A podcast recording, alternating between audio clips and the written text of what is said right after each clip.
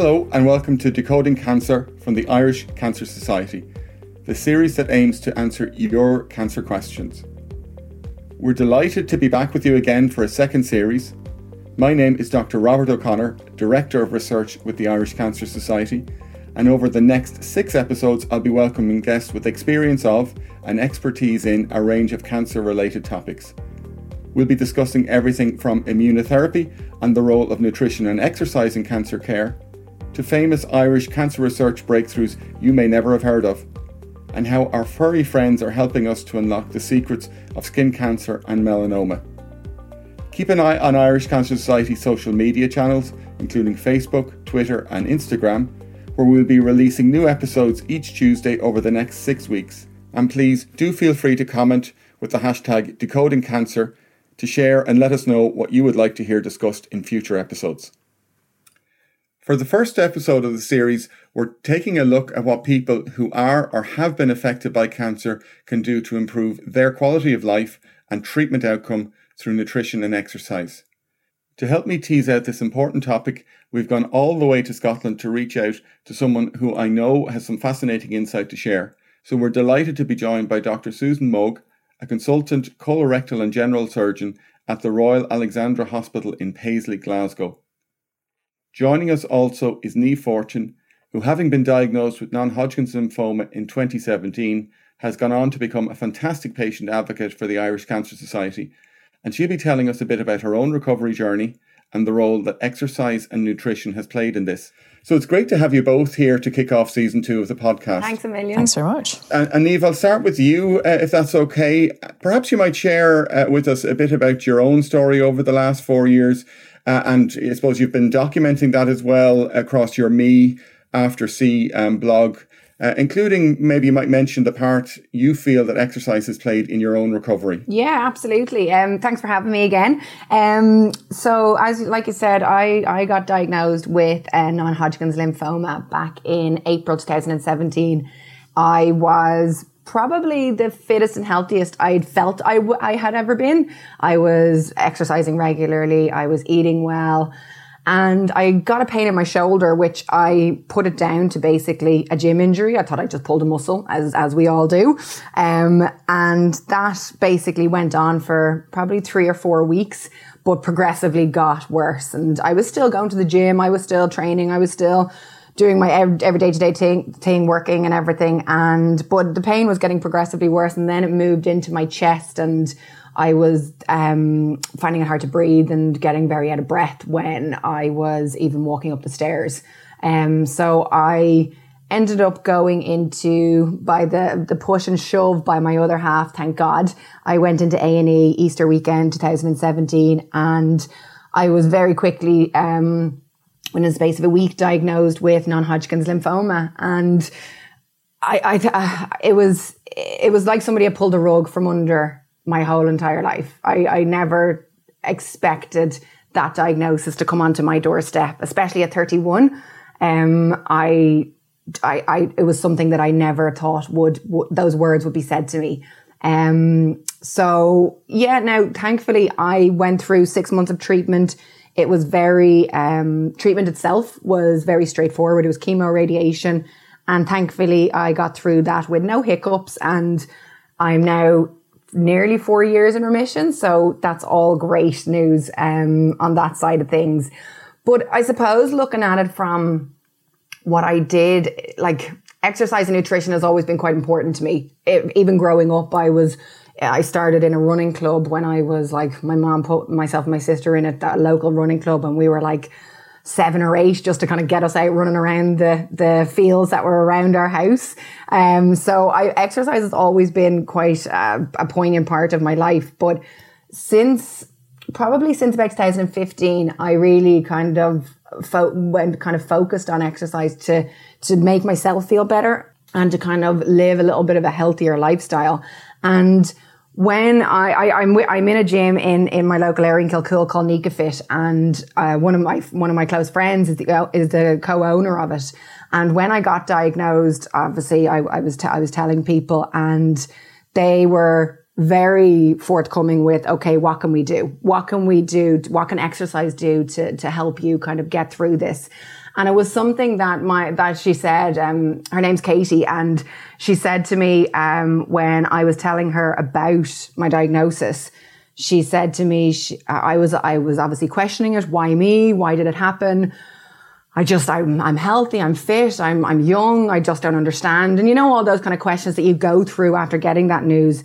And she said to me, and it's, it's kind of always stuck with me. She said, your training and your exercise and what you've been doing and working on making your body strong for the last two years is may, was maybe working towards making sure that you're strong enough now to fight this and get this, get through this basically and making your body strong enough to take on this challenge. And I really believe that, and it was only when she said it to me, I really believe that it was something that my body was built to help me overcome.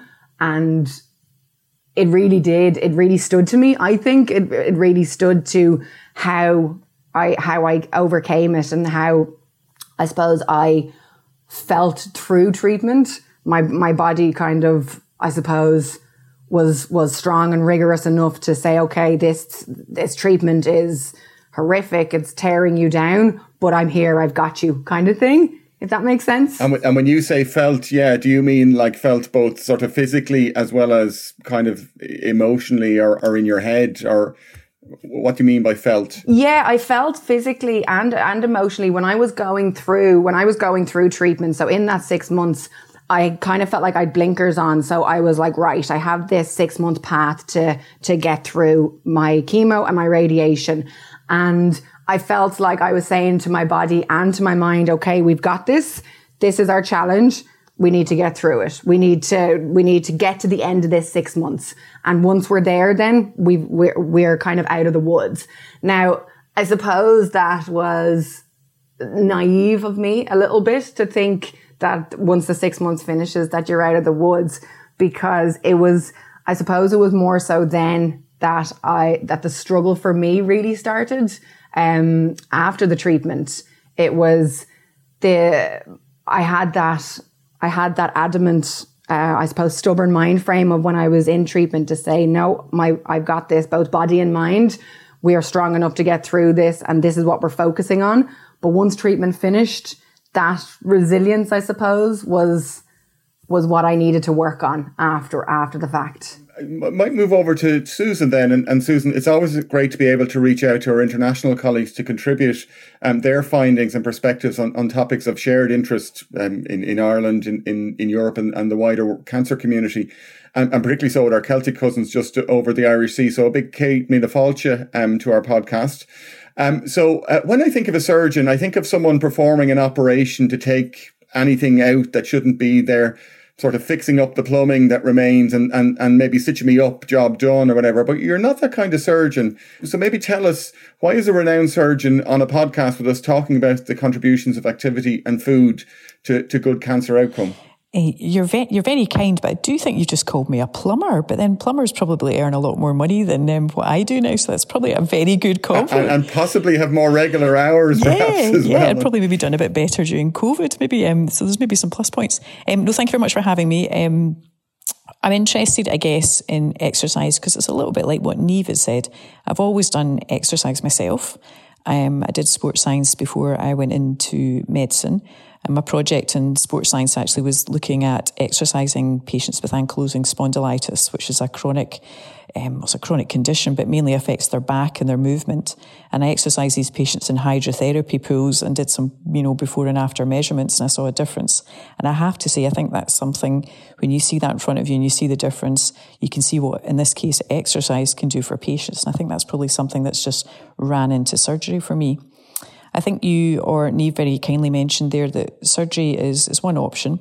It's a big hit, but as Niamh particularly said, that's one time and place for one time and place of treatment. And I think it's hard to convey sometimes to patients that this is a very prolonged process and there's so many steps and you're individuals and there might be different steps for different individuals that you don't want to overwhelm the patient. But I feel as if you give them perhaps something to focus on. And for Niamh, that's been exercise, which is great. And if we do that, we do it alongside nutrition and psychological support, I would hope that that gives patients, because not all of them will want this, but I hope it gives them the opportunity to feel empowered or even just engaged in their own process or their own treatment, which I think can be very important. But again, maybe Niamh would be, you know, more insightful in relation to that. And and when I first met you uh, at a, a, a conference, uh, you were talking about um, specifically prehab in, in your colorectal um, clinic, and and I suppose we maybe will spend a little bit of time dissecting exercise as well. And, and I suppose for some, like Niamh, exercise is, you know, a very focused, might be gym activity or whatever. I, I myself, I tend to see exercise more as activity and, and moving and, and stuff like that. Uh, as well. So it can mean different things to different people, but it can also have different interventions uh, at, at, different times. So maybe you'd start us out with that sort of prehab and what it means, what its relevance in terms of the cycle. If I was to come to you today and we were sitting down and you give me the, the difficult news that uh, you know I have a bowel cancer, so why is it important? What what is it, and, and what's its contribution to the overall um, outcome that you might expect for me? So I think in a nutshell, it's hugely important to give the patient the opportunity for prehab. So it's been defined in various kind of settings, but basically encompasses the three main components, which is nutrition, physical activity or exercise, and psychological support or extra input if that's required. So if you come into my clinic today, which I hope you don't, um, and you get a diagnosis, in that room is the cancer nurse specialist. Now, I'm mentioning her because you know what that role is. But what Jenny, for example, would do is immediately start the conversation in relation to we need to get you in good shape for your surgery if that's what's the next step. So we're not, you know, saying you're starting to run marathons or anything, but the culture's there. Jenny's starting the conversation. And then what I would do at the end of my going through everything with the surgery is we stop with a quick breath and then the patient goes next door with their family or supporter and speaks to Ruth, who is running the prehab clinic right next door to mine. So Ruth then does some very basic measurements, um, sit to stand, just some strength stuff, grip strength, takes lots of details down, and then she would give hopefully an individualised exercise or activity prescription. Now, Ruth works directly for local council um, exercise groups and also um, works with Macmillan. So she's got access to all different options for patients, which can include um, some cognitive behavioural input, because all our team are CBT trained, courtesy of Macmillan. Thank you very much. Um, but also, there's a whole range of exercise and activity that goes from something simple like gardening or even more intense walking, depending on your frailty level or your age, up to exercise classes, one in the hospital, one in the community. And we just, we take it from there.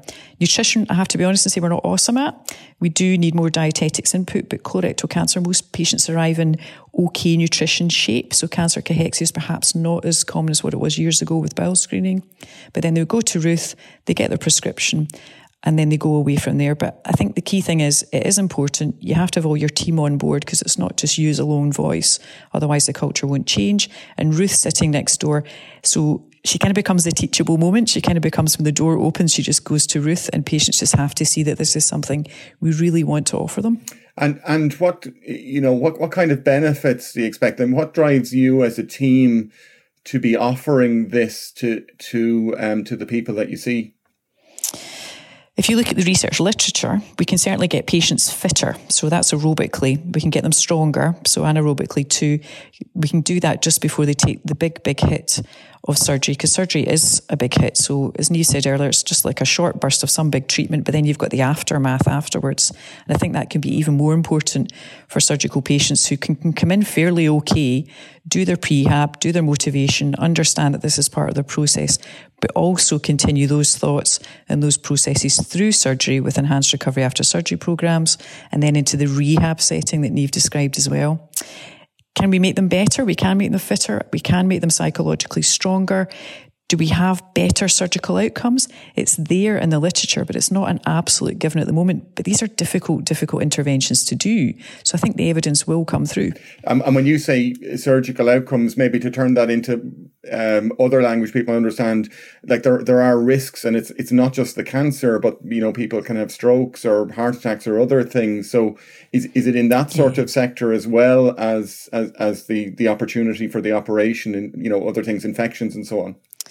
Yeah, totally. So I guess you're quite right there. So we haven't got any evidence yet that prehab can change the, the patient's makeup or fitness before surgery that then means they weren't a candidate for surgery before, but they've got that well, you know, they've got that so much better that now we can offer them surgery. That's a very interesting area though. That would be great. Um, but surgical outcomes really are length of stay can we get you out of hospital quicker but with that not so much that we're booting you out the front door but more that you've recovered quicker you've got your quality of life back quicker. Can you drive? Can you go back to work quicker? All these sort of things.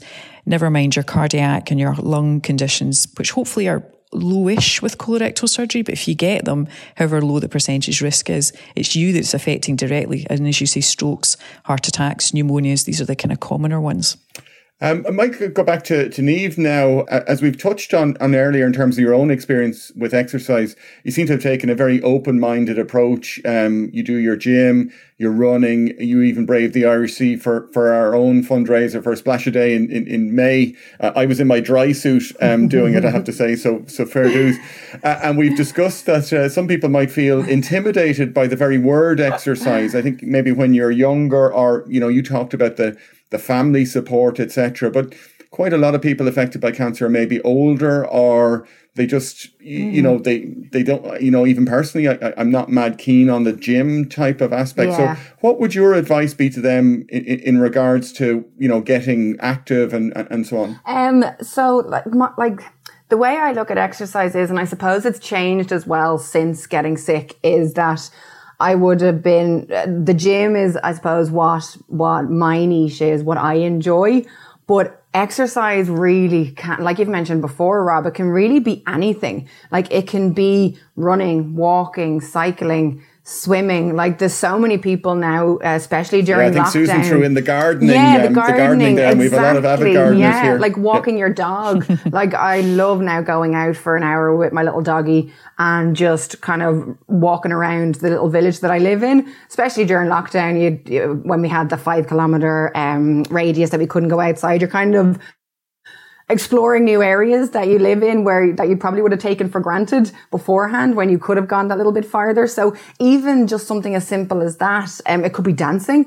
It could be just, just, I think to me now exercise just means movement and any kind of movement I can do for my body that makes it feel that little bit better, that makes it feel that little bit more alive, I suppose. For me, that is, like I said, it is going to the gym. It's what I enjoy the most. It's, it's where I feel it's my safe place. It's my little haven, I suppose. It's where I can go for an hour, three times a week and forget everything else. Like when I was in, when I was in treatment, it was yoga I did. Obviously I wasn't going to the gym when I was in treatment because my body wasn't able for it, but I still went in and I did some soft, gentle yoga and it just was my body moving. And it was an hour, maybe twice a week, even at that stage where I just could kind of forget and just be me again. And now then that's, that, that's now moved on again back to, to, to being in the gym. But again, it's the same when I'm out walking. It's the same when I,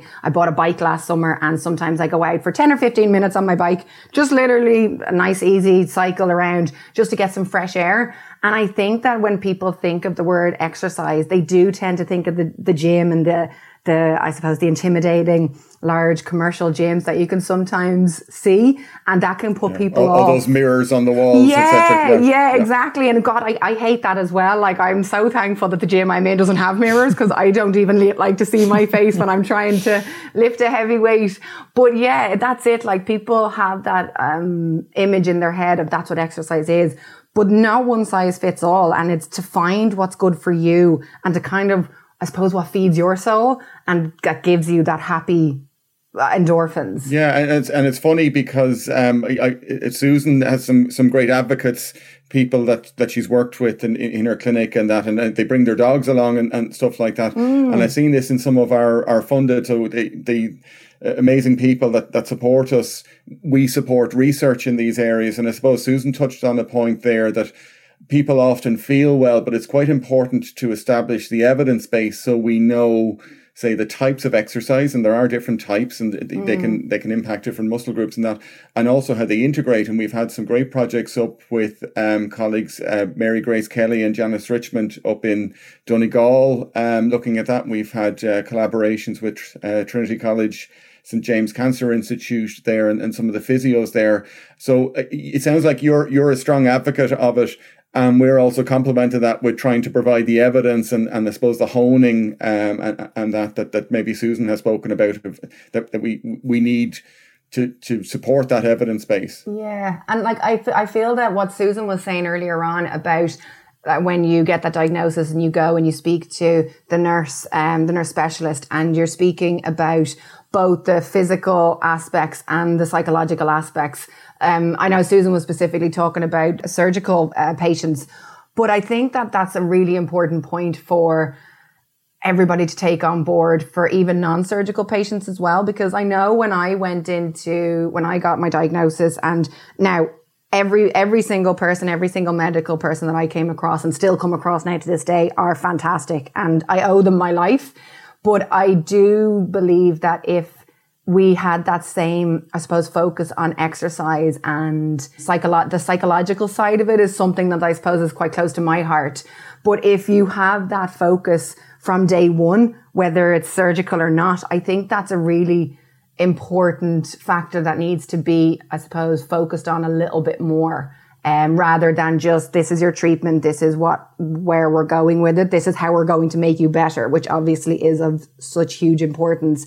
But I suppose the whole holistic view and what we said before, like the whole body health, both mind and body physically, is so important. Absolutely, and I think I think from our communications, we often focus on the cancer cells, uh, and I think uh, I think we're all part of a movement now to focus on, on, on the person. And I suppose against that, yeah. Now I, I know it's difficult to be prescriptive to a wider audience, um, Susan, and but what are your most important things that people who are listening now can do for themselves from the perspective of you know that nutrition and what they eat and, and their levels of activity or movement to maybe give themselves a bit of an edge or an advantage um, to, to take advantage of the, the, the great treatment that they uh, they might get and I suppose particularly after treatment as they move through recovery. Yeah, I think I think there's lots of things they can do, and I do apologise, Niamh. You're quite right. I do focus on surgery quite a lot. That's sorry. Oh no, no, bad. That, no, that's your that's your that's your area. That's your job. So that's that's my job. That's my job. Yeah. We, like want, we want Susan we focusing do, on the yeah, surgery. we want so you focusing okay, on okay. the surgery, Susan. 100. percent Good. I'll focus. I'll focus. Um, but I think I think you're absolutely right. All of what we're talking about is relevant to any treatment, and I guess um, not so much that chemo and radiotherapy is overlooked, but also palliative situations. So patients that maybe aren't on a curative pathway. I think prehab and rehab has a lot to offer them. We shouldn't forget about them. Um, they might even be frailer, perhaps, and that's why they're on a palliative pathway. So, yeah, prehab for everyone. And, and maybe mm. even nervous. I think some of the research we're funding indicates that both clinicians and individuals can feel nervous about these things and when they're advised well we we are the research seems to be showing that actually they can be more active and, and without risking their wider health yeah, and I think we're all just very nervous of making things worse, you know, as clinicians. We just kind of want to help the patient. And as you say earlier on, there's no magic beans for diet, nutrition, exercise, but I think you just have to spend a little bit of time. And I guess this is what Ruth does, where you just work out what's important to the patient. Here's your three areas. Here's your psychological one that we'd like to talk about, nutrition, exercise or activity, and then just break that down into little chunks and find out what they think is achievable because they've got so much, I would imagine, to deal with. The last thing you want to do is make them feel that if they don't do prehab and they don't achieve certain outcomes, that there's a failure aspect before they come to the first treatment. That's not what this is about. It's about providing opportunity that hopefully they can take advantage of for them and get better outcomes that we mentioned earlier on. But yeah, um, you just, oh, it's, it's a lot, you know? So if if we if we were doing a, a, kind of a bullet list now, so again, if we use me as the example, and and and let's say we've had that follow up visit, you're reasonably happy, I'm you know I'm healing up. What are the kind of takeaway bullet points that that I might want to kind of focus on then, and and bearing in mind that you know, I, I, I, might be youthful and energetic like Niamh, or, you know, I might be in my mid to late 60s and, you know, I might be sort of feeling that the body's in need of a service anyway, and that you know, I, I, my expectations might be, you know, a little bit more rounded mm-hmm. as a result. So, what what would you be saying to me in that sort of those those follow up conversations? Um, I would give you kind of a rough outline that you can change the way those three aspects are and that we're here to help you. So let's say, Niamh, you mentioned that the psychological aspect was important to you. So I would make sure that you spent a bit of time with the CBT trained, so cognitive behavioral therapy trained group that we have. And I would make sure that that was in place for you if that was important to you. From an exercise and activity point of view, if you're already up and about and active and hitting your 150 minutes a week of activity, 75 minutes of intense activity, then I might just try and support you through that time. And again, say to you, this is the whole point of, you know, you've had a diagnosis. Don't step back. You can still do this. You were doing this the week before you got your diagnosis. So we can support you through that. But then if it's really basic, people that haven't uh, exercise, I bring in a basic program. So you would get respiratory exercises with incentivized spirometers. So they're called birdies, but basically you blow in and the ball goes up and you get stronger and that reduces your chest infection pneumonia rate. Dead simple, but there's something there. And then squats, if you've got stronger legs or even getting up out of a chair, you can imagine how much better you will be at recovering from surgery if you just do simple exercises like that every day that will get you out of bed and minimize any other kind of complications that can occur. So it's really about targeting what the patient wants. Nutrition wise, we're back to colorectal. You probably just want a general healthy overall diet, unless there's something specific. Because I say many people don't come in malnourished now because screening programs are good and GPs are very good at picking up stuff. Okay, we're, we're coming to the, the end of our time, unfortunately, and uh, we could extend this podcast into a two or three hour episode. I think we'd have great fun uh, with it, but we, we do need to keep an eye on the clock. But finally, Niamh, we can't leave without chatting about some of the great public and patient involvement uh, you've been doing with the Irish Cancer Society.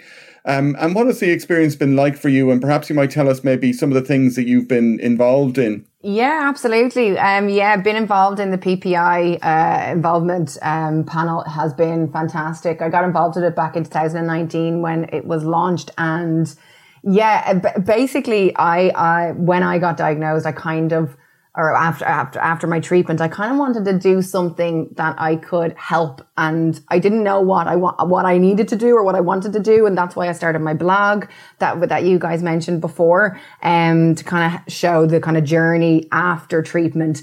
And then I was like, okay, this this opportunity came through my local cancer support center in Greystones, and I just thought that research, like ground level, grassroots, uh, kind of helping to make change from the bottom up was just a really exciting way to get involved and to kind of give the layperson's voice in such an important area. And the, the one of the things I love about the the PPI panel is that its main focus is to get involvement um, in research being done with and by people with cancer instead of to and for people with cancer.